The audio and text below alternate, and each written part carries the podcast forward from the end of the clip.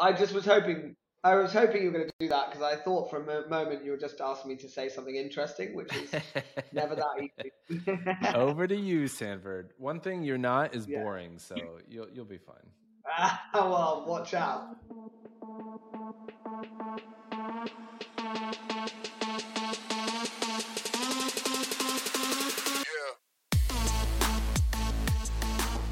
Is up, everybody? I am Jason Trost, the host of the Business of Betting podcast. I'm really excited to have Sanford on the show today. He is somebody that I've known forever. He's, he's I, I'll let him introduce himself in a, in a minute, but he's kind of one of these people, um, similar to Paul Beatty, similar to Quinton, where you know, like totally behind the scenes, but knows everybody. He's been involved in so many different aspects of the industry for for a long time. He's had such a great viewpoint for what's been going on in the industry. I'm I'm very excited to kind of uh, let Sanford share some of the uh, learnings and and and perspectives that he had because he's definitely has like he's had a great vantage point in the industry. So, well, first of all, welcome to the podcast. Thank you for having me. I'm glad that actually, after the many years I've known you, I've just discovered how to say your surname. Trost. Trost. Trost like most. Exactly. Trost the host. So, uh, so do you want to introduce yourself and the lovely plant behind you? Sure. Don't don't test me on the plant. Okay. It's, it's just a plant. It's just a plant. Okay. Um, but happy to introduce myself. So Sanford Loudon. So I run with my partner Daniel Burns an investment bank called Oakvale Capital, and we're an unusual investment bank in the sense that we specialize only on sports, gaming, and then free to play gaming, which includes console, mobile. And Dan and I have been working together for 11 or 12 years now, and I think we've carved out quite a in the industry. And over the last few years, have been fortunate, but also I think you know, let's hope there's some element of skill in in being involved in most of the the mega deals in the space, and in particular, we uh, we were relatively successful in doing a number of the SPACs. So we were the lead advisor on selling Betway to a SPAC. We were the lead advisor on Rush Street Interactive. We recently advised on the sale of Aspire Global. So we've been at the coalface of most of the major M&A deals, and hopefully we'll continue to be so. But think one of the reasons why I think we've been reasonably successful is because we also have the consultancy side, and that consultancy side involves running RFPs in the US to help select sports betting technologies. It involves digital advisory, which then bleeds into the M&A. Um, and it just allows us when we're sitting opposite a bulge bracket investment bank to be reasonably smart about the industry, or hopefully so. So those are the two core pillars of the business that we have set up or have been running Oakvale Capital. And then we also have an investment side and have been super active over the last few years uh, in terms of investing in early stage, pre-IPO, uh, gaming, sports tech assets. I should also say everyone kind of thinks we're just gambling. We're not. We have that mobile game side. We've been super active on that front in the last few years, but also recently we've been involved in the sale of Chelsea. So we formed this fan consortium that was buyer agnostic, and at the moment we're involved in Formula One, some other Premier League deals, that kind of thing. So uh, that we've branched out a so little bit. dabble. You dabble. We dabble. We dabble. And how did you? What's your? What's like the the background? st- I I don't think I know this. How did you get into this industry? Yeah, that's a, I don't think anyone intentionally gets into this industry, or certainly I didn't. Um, I wasn't a massive gambler. I have since become more of a gambler, and I am a massive sports junkie. So love sports, any kind of sport, to the point that actually I just came off a call company I invest in called Fan Controlled Football, um, which I don't know if you've heard of it, but basically it is exactly what it says on the tin. It's an American football league where the fans can call the plays, and it's doing incredibly well. It's, it's, the engagements are pretty significant now and starting to build. So I say that just You to, mean to fans can call the that- players like um, uh, uh, what's that? That site called uh, that does all the celebrity birthday things. Oh, I don't, I don't know that, but basically what it is is you have fan engagement, fan power, so you can call the next player, and you, they play it on a smaller American football pitch. It's really interesting. I mean, it's quite nuanced, but it's it's intriguing, and so we're doing you know, a lot more around sports just because of my love of that. But how did I get into it? I was working in investment banking at one of the big bulge brackets, Sun Life Merrill Lynch, then went to another bank called Watersheds Capital, and then I was I founded a, a carpooling business called Share to There, which later became Grallow, which which actually gravitated to the Indian market. And I met Daniel, who'd been working in Daniel Burns, who'd been working in gambling for forever. Um, and he said, I want to formalize the corporate finance side of what we do. And he formed a partnership with another guy called Jon Mendelsohn, who recently, I say recently, about four or five years ago became a Labour peer and is now the chairman of 888, so is no longer involved.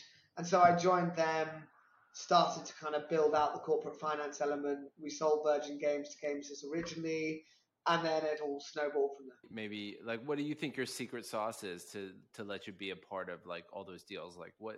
Yeah, I, I don't want to be too boring about this, um, but what we think we're good at is understanding the space inside out. Yes, clearly we have a pretty amazing network, and you know, I guess I don't have kids, so I can do this morning, noon, and night, um, even if my wife does complain. But there was a lot of traveling in the early days and getting around the globe and building relationships. So I think one element is relationships, which Daniel has built for 20 years and I've built for 12 years. In fact, Daniel's probably built for longer than mm. that. And the second element is the corporate finance backbone. So I think you can't do the M&A without having relatively sophisticated knowledge of of how the markets work. You know, with these SPACs, there's so many different instruments you can use, especially now as we try and de-SPAC one asset in particular. You can't just go and access the same group of fidelities and other funds that invest in these types of public businesses. You have to be so much more creative, and you have to come up with creative instruments that uh, place against shares or more like ATM instruments. So I think you need that investment banking, hardcore, sophisticated understanding of how these things work. So, and we have that within the firm and hopefully from my background as well. And then secondarily, we also have this consultancy skill set. And so we hire a lot of people from BCG and, and consultancy firms like that. And I love consultants because actually I think bankers are almost, and this is my training. I think bankers are actually educated to be a little bit robotic. You know, they they kind of take the information, regurgitate it, told what to do, whereas the consultants are much more analytical and actually have to add value to that information, not just get someone to tell them what a business does and then package it into a classic info memorandum. So we try and make sure, and I think our storytelling ability is actually what sets us apart. So you can see a lot of the public market did for Rush Street, for Golden Nugget, for Genius Sports, for Betway, for Novibet more recently. I think they tell a story that others perhaps that a pure play investment banks can't do. So that that's what I think we're good at. And what? And we're grafters as well. like we're we're hustlers. I mean, we, you know, uh, I think you, you give a dog a bone, and and generally speaking, when we take on a mandate, we're pretty good at running down if you if if you were a dog, what kind of dog would you be? Oh, that is actually an incredibly good question because my father turned 80 recently, and I I got him two things. I got him season tickets at Chelsea, and I got him a dog. I got him a Labradoodle, which was point blank uh-huh. refused by my mother and then consequently by my father. So I've had to give the dog back, but my wife and I, if I could, my the dog I would get, not necessarily the dog I would be, would be a Tibetan Mastiff. Okay. Have you Are seen they these? Huge? They're 60 kilo, furry, cuddly dogs. I absolutely love them. I'm not sure. I'd, I'm not sure I'd be one. I think, unfortunately, I'd probably be more like a sort of yappy Jack Russell, but I like the Tibetan Mastiff. Uh, that's funny for those in the audience that don't know the mechanics of, of a SPAC, why don't you why don't you talk a little bit like how you set up a SPAC, um, why companies do it, and how that works? Yeah. Yeah, and it's kind of a perfect example. What's happened in the last two and a half years is a really good example of perfect market economics. because you know some people who had the forward thinking to set up SPACs in let's say 19, and there, there were funds dedicated to SPACs before that. It was just a, a small part of the space because everyone traditionally everyone thought of SPACs as a little bit spivvy, but the the reality is that those that were at the front were very successful because they could move quickly. There was enough deal flow. But essentially, a SPAC is it's a special acquisition company, and was historically called a cash shell. You couldn't form them on London Stock Exchange. You can in the US. You also can in Amsterdam and a few other exchanges, but the US is the most prevalent place to do it. And essentially, what you do is you list. And then when the SEC finally approves it, you do at that point the trust investors decide whether they want to redeem or not. And in the early days, the trust investors because they got It's a one share and a partial warrant, and it could be 0.3 of a share or 0.5 or even one in the early days. And I consider myself quite financially literate, and, and some of these terms go way over my head, and I, I'm sure other people would really enjoy, especially because there's so many SPACs in this industry, uh, like unpacking it in- in a little bit more of an understandable.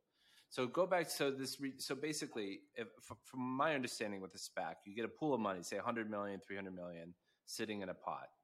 Those are called the sponsors of the SPAC. they're not called the sponsors. So the sponsors are the people that set up the vehicle. The, And the then people that run the the, the they're the SPAC sponsors, company. and they get yeah. I- exactly. The shell they're the company. board. They're the ones that are going to go and find the deal. Then the trust investors are the funds that invest into the trust, which is your 150, 200 million portion. And the beauty for them is they invest. They get a, and it depends on the deal, but normally it's, as I say, one unit, one share plus a partial one. And the beauty of that is they can wait, they can sit it out, they can take, they basically don't need to invest that money if they don't like the deal. So that's what I was talking about in terms of redemption. So you get to the deal, you see that it's DraftKings and SBTech, and you say, mm, I don't like the valuation or I don't like the combination, and you redeem. So it's a zero, well, it's a yeah, it's a zero risk investment or commitment for funds to say I'm going to put 20 million into a trust. And you don't pay a fee if you don't redeem. Is there an, is there a sweetener for redeeming? You, I guess the sweetener is the warrants, right? So for not, are you saying to to incentivize non-redemption? There are lots of now ways we're coming up with mechanics to sweeten Okay. the deal. So to get trust investors to sign non-redemption agreements, for example, you're coming up with additional warrants or transitioning some of the sponsor equity, or you're delaying their ability to redeem and saying, well, you can continue to have the option to redeem one year down the track. So there's lots of different structures, and now there's whole kind of myriad funds that have come out of the woodwork with these ATM instruments that allow companies that are de-SPACing to access more capital if the share price goes up. Lots of very smart. And what's what's the ten dollar per probably not- share mechanism? Is that a convention or is there some legal reason for that? The convention, and it's legally required that every every unit Okay, it's just bucks. sort of the SEC rules or whatever. I don't know what the foundation of that is, but uh, one Okay, and then 10 can you talk about the difference between the people that put the money in on the trust level versus the pipe money? Yeah, and the pipe market is dead. So pipe stands for uh, private investment in public equity, and it was always the way to corroborate the price of the deal that you've set up, and it gave comfort to the trust. But right now, the pipe market is pretty low ebb, and now what you're seeing is lots of structured credit, so convertibles, uh, coupons, downside protection. So the pipe happens after the deal is you announce the deal and you go on your pipe roadshow and essentially you go and speak to loads of funds, sell the story, and they decide whether they want to invest in, in the business. Now that ordinarily was just common equity. These days, unfortunately, it has to have a lot more structuring if you want to get Okay, let's see- let's let's use the Rush Street example um, because I think that was quite uh, famous in the industry and uh, and successful at the time. So, how many? How big was the trust of the the trust of the SPAC that bought Rush Street?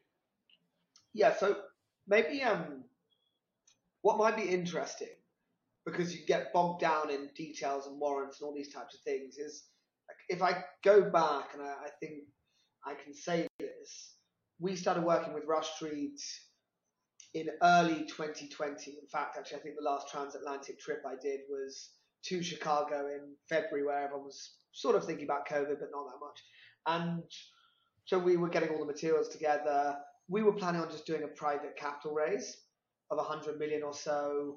And our expectations around value from an Oakvale perspective, I won't speak for the Rush Street guys, was probably around 400 million. Phenomenal business. Richard and Greg and Matt and the team over there have done an incredible job. They built their platform. They've been basically preparing for real money gambling since 2014 15. So they built their PAM, they'd integrated Kambi, and they'd started really doing well in certain core states, leveraging their omni-channel presence because they're connected to a few land-based casinos in Pennsylvania, Illinois. So they were on the tear. COVID then hit, and we all got a little bit freaked out and thought, well, should we put things on pause? So we didn't put anything on indefinite pause. We just delayed and watched, and then after three weeks, realised that actually there was enough capital in the market. But we kind of had a dual track process where we were reviewing the private markets and we were reviewing the public markets. And at that point, because where the public markets were and how they were escalating, we took that route because it, it felt like the best way to access relatively cost effective capital and also deliver what Rush Street wanted, which is access to further capital as they develop and grow the business and possibly the ability to go and do M&A with public equity and so on and so forth. So at that point, the the SPAC route was a phenomenal route and a phenomenal platform to move relatively quickly, certainly faster than IPO, not as fast as doing a capital investment, but faster than IPO to get to market and accelerate the uh, the business because you have access to a significant amount of capital you know, pipe investments. And at that point, everyone was there was a lot of hype, there was a lot of momentum investing, and it was it was very fast to raise capital. You didn't need to go too far afield, and I think it was really the right move for the business, and it, it raised their profile, allowed them to do some interesting deals, and so on and so forth. And also, valuations were better than the private markets, quite significantly so. And yes, there's a sort of liquidity uplift or liquidity premium, but also I think the public markets were just ascribing more value to tech driven gaming companies. So that was the benefit of doing the SPAC. The disbenefit of doing the SPAC is, I think, what you were driving at, which is you the cost of it is slightly more than doing an IPO because you've got the warrants, and so the warrants will they vest at a certain level. So the trust investors have, you know, whether it's 0.5 a warrant, 0.5 a share, I should say, that will vest at 11.50, and you can change the threshold. So that's that's more dilutive for existing investors or exist, existing shareholders. So that's the downside, is you have some diluted Can instruments. you describe like how But, dilutive you uh, the Rush Street deal was? It- Look, what I would say is these days, pro, uh, and the IPO, IPO market's probably not even supporting Yeah. IPOs at the moment, but a SPAC is probably about two to three x the cost and an by cost, because how much does uh, does a SPAC cost in dollars? it's it's such a hard question to answer because it depends on the so the lower the price or the value of the target, actually the more dilutive it is because you have a certain number of shares in the sponsor, and so you want to make sure that the rule of thumb was always if you had uh, let's say 200 million in the trust, at a minimum you want to go for a, the, uh, an asset that is three times that value. So 200 million in the trust, minimum 600 million. Now there's a lot more flexibility because sponsors are forfeiting shares, and it, it's much harder. I think we've seen we've gone full circle. It's incredible to me how you know there was all this excitement. There was this launch of a huge number of SPACs on the back of the excitement, and now a lot of them are expiring without having found deals because private companies are less excited about doing SPACs. I still think there's a place for them, very much so. I think it's a really good route to the public markets, just as long as you can negotiate the right terms with the SPAC. And and SPACs are getting cheaper for private companies that want to sell into it, but you need to be of a certain scale. And let's face it, there aren't that many billion dollar plus gaming, sports businesses out there. So you've got Mm. quite a limited pool. But I think is where it's important to be really creative. So possibly merging a couple of entities and thinking about it. So going back to the example go. you gave, you said you like finger in the air value, not finger in the air, with your army of consultants uh, drinking uh, Pret coffee, um, came out with the valuation of 400 million for Rush Street. Yes. So it was so at the front of the process we thought it was around 400. We then the business started growing so fast, prompted a little bit by COVID because all the land-based operations were shut, but it started to escalate. So our private valuation started going up pretty significantly, but the ultimate SPAC valuation So, is, like, if I raise 100 million at a billion pre, it's it's whatever percent dilution. Is it the same in the SPAC? Yeah. Yes, yeah, it's, it's very similar, but then you have to factor in the sponsor equity and the warrants, Right. which are so already that's a, in that's a existence. crazy swing to go from 400 to 1.8. Well, firstly, the company grew really aggressively and was just Okay. performing incredibly well and continues to do so. And so it's not just that's not the difference between it wasn't 400 versus 1.8. I think the private valuation probably was north of a billion by the time we got there, and also the comparables just evolve really favorably as well. You had DraftKings just on the tear and just continuing to grow and just in a complete bull market and riding that wave. And likewise, there are a number of other gaming assets. And remember also that DraftKings was the first listed real money gambling asset in the US, and Gold Nugget and Rush Street came next. So you had a small set. So these were relatively unique opportunities that investors wanted to get into. I'm looking at the share price of Rush right now on July 28th. It's uh, 1.2 billion. The share price is 560 something. Does that does that mean it's like below the?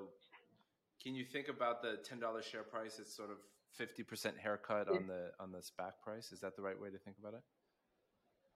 That that's right. So it is. Right. So, that is so exactly with your right. banker hat on, So- like what's maybe you could describe to the audience in a little bit of detail what's going on in the industry in terms of valuations and stock prices and things like that. So I think there was a, of course, the macro hasn't helped, and there's been a run to profitability across the board, not just in gaming. I think the problem for gaming was that everything was being valued on next year's revenue in North America, and almost legitimately so, because you had this template once you started to get traction in one state, and you had market access deals in another, and you knew they were going to launch the following year. You could make an assumption about market share. I don't think it's quite as simple as that. I think in the US, there are certain operators in different markets, like maybe a San Manuel in California, when that opens, because of their land-based penetration, strength of brand, budget, exposure, might be well be a lot better positioned in California than they would in another state if they chose to launch in another state. So, you know, there are lots of different factors, but we know from sports betting that you tend to gravitate towards oligopolistic structures, and we can see that in the US with FanDuel and DraftKings the- and um, Barstool, uh, BetMGM, etc. That they're the dominant players, and Rush Street put in that category as well. More more so on the online casino side, but you know my feeling is that at that time everyone was so hyped about the total addressable market size of gaming that they were valuing on the future potential. So there was a lot of upside potential baked into these valuations. It was all on next year's revenue. And I think the companies that were successful, like Rush Street, actually had more of a bridge between this year's revenue and next year's. It wasn't just a hockey stick that suddenly just emerged out of nowhere. There was actually a bridge between the actuals and the forecasted revenues. And that's why I think Street executed and delivered pretty effectively. Whereas there were other examples of companies, slightly smaller businesses that were trying to SPAC, maybe were unsuccessfully SPAC, uh, trying to SPAC, that were saying, well, next year we'll do 180 million, we're worth a billion. And so the tide went out a little bit, and suddenly there was a, a push back to, well, what are you actually doing, and where's your pathway to profitability? And that's that's kind of what I've seen is now it's all about fundamentals and it's about EBITDA and EBITDA multiples. And I think the gaming market is massively undervalued right now. Um, and my feeling is that it will come back strong. Gaming, I know it's kind of trotted out all the time, but it does tend to be relatively recession proof, not entirely. But we're seeing Latin America continuing to grow as a market. We're seeing India on the skill based side, subject to the shakeout, the tax, becoming a really intriguing market with Mobile Premier League, Winzo, Baazi Poker, all these businesses run by phenomenal management teams that have cutting edge technology and essentially creating these real money skills businesses. So there's a lot of growth all over the place. I think the key is how quickly some of these companies can get to profitability and just riding out the, the macro storm. Because uh, you've got to look at bets on other businesses like that and say they can't be they can't be worth so, what they're worth. Just, today, just going back to Rush Street, and I know you don't work at Rush Street, and, and I'm just using them as because I think they're quite of uh, they're a good example in the industry because you know they SPACed and they're they're a major player and all that. Good. So, uh, you know, Yeah. they're not a profitable company. Is that right? As far as I understand. No, they're not. But I, they're not. But they're they're nearer break even than all their peers, and their their shtick was always and continues to be that they acquire profitably and state by state. It's all about making sure that they're not just burning marketing dollars for the sake of stealing market share. So they're a more pragmatic. Are there any profitable gaming to- companies in the U.S. that you know of? So gaming companies in the US that are profitable. That's a very good question. So Golden Nuggets, obviously points better not. BetMGM are targeting profitability next year or the year after, I think. Isn't that funny though all? that it's sort of like you know you think gaming, gambling, it's big money, big markets, you know, nobody's making money in this in this in the U.S., which is yeah. Well, apart from the suppliers, right? So and the media companies and affiliates. If you look at a lot of the affiliates, there's some great affiliates that are making huge amounts of money. So the picks and shovels are working quite well. It's the the betting operators because of the cost of licensing certification, then the marketing dollars and the arms race that's happening as everyone's trying to steal market share. And then you look at New York, and I mean the tax rate's so high that before you even started, and I think there's sports sports betting's hard without real scale to be profitable. Look at look at Europe. Look at the local champions in Europe. You know, Poland, STS, which we were actually involved in IPO before Christmas. That's a very good business and profitable business. But then if you go further down the rankings beyond the podium of STS, Fortuna, and others like that, then most of the operators outside of those three Yeah. are really unprofitable. So I don't think it's just an American phenomenon. I think America's harder because state by state. So just just to wrap up the. SPAC conversation, can you summarize real quickly what the advantage of a, of a SPAC over an IPO is, and and why Rush didn't just do an IPO?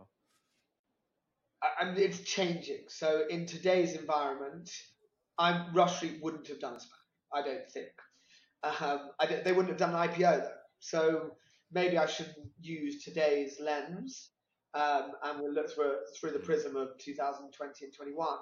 Um, but the reason for doing this back then is pricing was good, the access to capital was very favourable, so it wasn't too dilutive, and it was faster than IPO, and you had price certainty on your valuation, so that was locked in. Whereas with an IPO, And the reason you wouldn't do a private capital raising is because you you get all the uh, well, a the valuation you said was a little bit better, and b um, you get all the access to the public capital markets, right? Yeah, got it. So as somebody that uh, you know grew up on on the right side of the pond, but has done a lot of stuff on the left side of the pond, what what you know you were just we were talking about companies that aren't profitable um, in the U.S. What's your take on the on the market? You said you said a provocative statement that you think gambling is massively undervalued. Um, do you want to unpack that a little bit? Oof. I just think that I guess it's partly my job to hype up the market, but uh, no, look, I think gambling's been around forever and will continue to be around, irrespective of regulatory changes, I think it's becoming more and more responsible, more and more data driven, and it's good to continue to see innovation across the board. But my feeling is that companies that are very cash flow generative and that are growing and have a total addressable market size that's escalating. So, perfect example. I'd take Betsson. You know, they are they announced that they're performing incredibly well in Latin America. LATAM is a market that now, in the last year or so, is starting to step up. Finally, everyone's been talking about it for six or seven years, and you know, there's probably only a few examples of really successful companies in LATAM like Caliente, um, possibly some of the Colombian operators, and obviously BetBlue and Sportingbet did well in, in Brazil. Um, we sold a business called Inkabet, which was pretty successful in Peru. But really, up until the last year to two years, most businesses have struggled with payments, with the affiliate networks not being particularly developed. And so now what we're seeing is a few standout performers in local LATAM markets and the Brazilian market's about to, or we hope, is going to regulate in the next 12 to 18 months. It's certainly getting closer than it's ever been. So if you're a Betsson and you're valued on a single di- low single digit EV EBITDA, that doesn't make a huge amount of sense to me, given you're really cash flow generative, you're growing, you're well positioned for new markets to open up, and you know they've just done a deal in, in Africa. Again, that's a relatively big market, complex market. So I just think there's lots of growth opportunities for these businesses, and therefore you know, the valuation metrics don't necessarily reflect fair value. But I think they'll come back. And got to remember that there is a macro pressure as well at the same time, and the cost of capital is going up. Also, ESG. The other thing is ESG in Sweden and the Nordics. Responsible gambling. Um, well, not just responsible gambling, but corporate social responsibility, right. and obviously gambling doesn't tick that box. So ESG stands for environmental, social, What's your take on the American market? So, Do you think it's like lived up to the hype, but like above, like going faster than you expected, slower than you expected? Uh, well, definitely online casino regulation has slowed down massively, um, and I think you going back to your question about profitability of American companies, I think there'd be a lot more profitable companies if online casino had launched in more states. But has it lived up to the hype? I think there was a lot of misunderstanding You'll see that from all the revised TAM estimates. Because a lot of what was happening, I think, is people were looking at the UK market as the benchmark, but actually the composition of the UK market is very different with horse racing, different sports, American football versus I'd say right soccer. Say it. pains me you said it soccer. pretty well. Um, but uh, you know they're different sports with different margins, and so when you're trying to calculate GGR, benchmarking against the UK market or the European market, just not a like for like comparison. So I think some of the TAM estimates were probably a little bit overblown. They've been curtailed a little bit. Um, obviously, there was a lot around the convergence of media and betting. Don't think there've been that many successful examples of betting and media working hand in hand um, or hand in glove. And I think Barstool's a really good example of how it's worked but of course, that comes with challenges as well. And some of the other big media deals probably yet to deliver at the level of expectation. So I think you could argue that it hasn't yet delivered up to the hype and but there's still a long way to go and there's still lots of exciting companies what i love about you know the us opening up is it's opened up this whole world of entrepreneurs that are setting up different types of products that are pretty innovative. And then you've got some of the daily fantasy and and sweepstakes businesses. Like so, Underdog recently announced a big capital raise. They're doing a phenomenal job. I think their product is really top notch. And then you've got the the likes of Prize Picks and Fliff, who are growing really fast as well in, in the market, and they're able to operate in I think it's 38 states in the US because they're either sweepstakes or they're fancy. So there's there's a lot of in, interesting, innovative companies, and I so uh, it, it, will get. I'm pretty sure. Just tee up a provocative uh, statement for your for your comment. I mean, you, you know, you have an investment banking background. I kind of I think of myself as a techie, And one of the big shortcomings I see in the industry is almost all the companies you named, um, and and please uh, argue with me if you don't agree. That I don't think they have like consumer internet DNA. I think they're largely big companies that are better at entertainment marketing. Um, you know, the pizzazz, if you like, like Barstool's, like it's not a tech company. Penn National is not a tech company. Um, Rush, I would even argue, is not a tech company. FanDuel is not a tech company. So, like, I think that I think in the context of like the opportunities there, the market's there, people want to open their wallets to do sports betting. That opportunity is there, but I don't see the right kind of company exploiting it. And I think that it's largely kept back because of the regulation is too onerous to be a small startup with five guys and try to do something in the space. So I think the valuations are more limited by the the right people working on this problem or not. Um, I think I'm 50 50 on that statement. Spoken I like a true banker. A lot of the companies you mentioned. Do you want a cat or a dog, Sanford? I'll sit on the fence, think, yeah. uh, Um, yeah. uh, both. So I definitely agree that regulation stifles. yeah. It is. It, it has to be there, but it is very innovation stifling because you can come up with amazing ideas and amazing concepts, but it's so hard to scale them because you have to spend millions before you can even launch your product. And that's why actually, you know, I love doing, I love working in the free to play mobile games environment because actually you can build a social casino or a social solitaire product or, you know, something like a coin master and suddenly you can build a multi-billion dollar business without having to raise hundreds of millions. And that's been the biggest challenge in the US is everyone's just got to raise so much money. And there's a real fear of it becomes about a marketing arms race and you're just trying to throw as much in as possible. And so I do think some have really focused on product and tech and done a great job. But I also think just the nature of the requirements means you can't be as agile and flexible like um, a new age tech company or a Web3 company because you just cannot implement these things fast enough because they all need to be tested, certified, and so on and so forth. So it, it does create constraints. The other thing that probably uh, creates some constraints is reliance on third party providers. And so when your tech stack has a bunch of other platforms, you're reliant on a platform provider or a sports betting provider, you're not entirely in control. So a lot of what people have done is use businesses like Shape Games where they consume the APIs of the sports book and then bespoke the front end, and that's where you get most differentiation. But so I do think, I mean, I look, uh, Rush has been the prevailing example throughout. So, but I do think actually they would consider themselves a tech and a product company. But correct me if Like, I'm wrong. they be for built- the sportsbook. huge.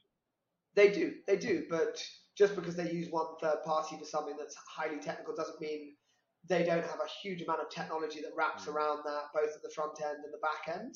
And if you think about these systems, they're banking systems. I mean, you know, you've built you've built the whole system yourself and invested huge amounts of money in building it, but it's not it's not easy. And then, you know, to your point about are they more marketing companies or are they more tech?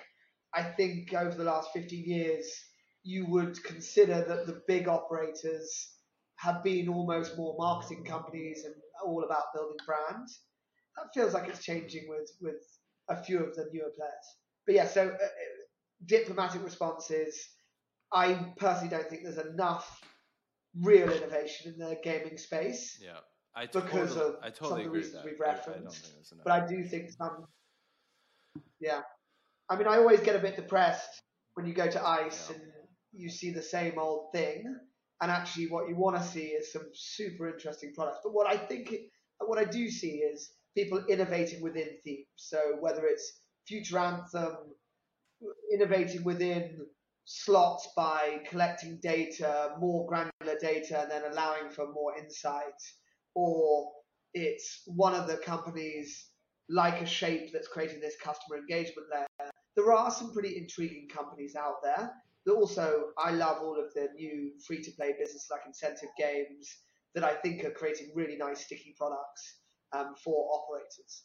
So there are tools. Uh, one of my big uh, business theses, theses, thesis, this is one of my big uh, business I know, it doesn't points of view right, is does it? that price should be really a, a, a dominating factor. You were talking about the difference in margin between soccer and horse racing or American football, for example. Like, do you believe, do you agree that price will increasingly, do you think margins will get compressed as the industry matures, or do you think that there'll kind of be this natural level around five, six, seven percent on singles? And, so the answer depends on tax because in some markets where you have turnover tax, forget about pricing. It's you know like Poland, France, etc., etc. It's not it's not a battleground. In the UK, where you have more sophisticated bettors, I think pricing is really important, and you have Odds Checker, all these really well-known sites that make pricing much more of a factor. I when I think about the US right now, maybe it's a little unfair, but I think it's more important to have really good usability and UI versus pricing. But if you want to pull a lot of the US black market into the white market, you're going to have to have low juice pinnacle style sports books. So I can see how pricing will get more compressed in the US market. At the moment, I don't think there's that many books that are taking huge amounts of action from those sharp players. So as they get a little bit more sophisticated and accept that play, and as more of these punters or betters move from the dot com market to the white market, then you may see. and uh, I mean, it's down. no secret that the market has, uh, I mean, across all industries has dried up, or at least a lot of people are quote unquote risk off right now. Um, have you seen like deal flow and all that kind of stuff sort of really slow to a halt, or, or are things still moving in the industry? No, what I would say is there's always M and A. If you're talking about M and A, um, there's always M and A for opportunities for good companies. So I actually we're busier than ever right now. Yes, it's not as easy to get these things across the line. You have to be more creative and you have to push harder. But and the cost of capital has gone up, which means financing is a little less accessible. But I think for high quality assets, there are a number of acquirers out there that are taking much more long term views rather than being reactive to the market. And that's the smart way to be right now.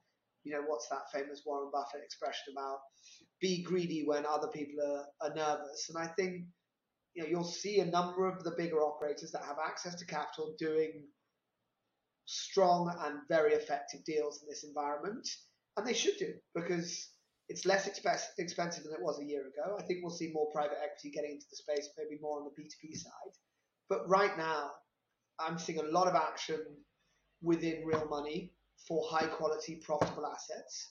Less, less so for assets that are break even or losing money. But if they've got a certain growth profile, then there's still considerations for that. And if they're in a, a, a market or they're a local champion, then I think that's very compelling.